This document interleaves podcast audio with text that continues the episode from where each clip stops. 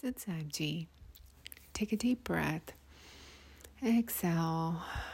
Relax your shoulders, soften your face as we dive into our story today. So, once upon a time, there was this man, a good businessman, and he was getting old, and he had two sons. Based on their family tradition, he could not, or he was not supposed to divide the property he was supposed to give the property to more eligible son, and then the other son will become the helper. That was their family tradition.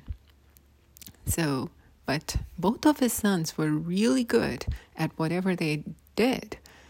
And it was getting harder and harder to make a choice for this poor man. So finally, he decided to do one final test to see which son is more kind of like the rightful here, uh, you know, the next in line. So he called both his sons and he gave them each some money. He told them that this is $100 each and uh, go and get this, you know, you Uh, I don't know, just make up something. So he asked them to go out and bring some merchandise back worth $100 each, and he gave them the money. So one son goes to south, the other person goes to north to get what this businessman or their father asked them to bring back. So as they reach their these sons reach their destinations and then getting ready to do the trade. So the son who went to south, as he's getting ready to, you know, uh, do the exchange of the merchandise and giving the money to this merchant, he counted the money and it was not hundred dollars; it was only ninety nine. So he counted and he looked at the merchant and he said, Okay, I have to come back. I can't do the trade right now, and I'll see you in three days, same place. So the merchant, uh, merchant said, Sure. The other son, similar thing happened to him as he's getting ready to do the exchange. Again, $1 short, 99, not 100.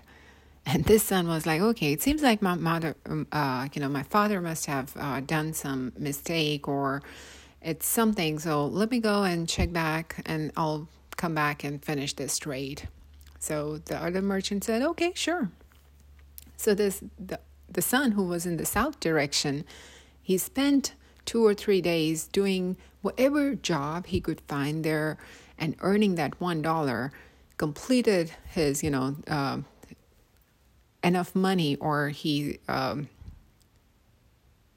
got enough money to be able to buy the thing that father has asked them to bring back. So he did the trade, brought the thing back. The other son came back empty handed, saying, Oh, father, seems like you did a mistake. You know, there was $1 short or something. So, as these both sons arrived, the one with the merchandise and the second empty handed, and then he's like uh, blaming his father that you gave us less money. So, father said that was a test. So your brother, the person who went to South, is the rightful owner of the business from this point on, and you'll be the helper. So what this story teaches us is sometime universe gives us enough things, and there will always be something either we want more or just enough that we need. And that's where, you know, our own efforts come in picture. The whole manifestation, our thoughts, our mind, they're strong enough to do the manifestations. We have all the resources at our kind of like a hand's reach. We can easily get to the resources, but sometimes we don't even want to do that. 100% we want to rely on this stuff, but 99, it's called the math of 99.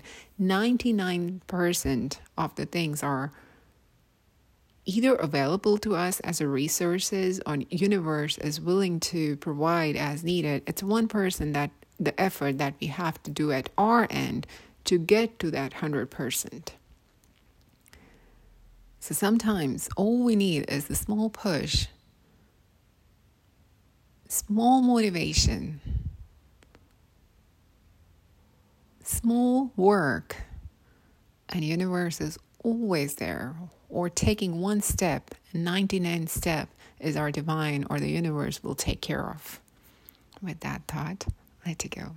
Thank you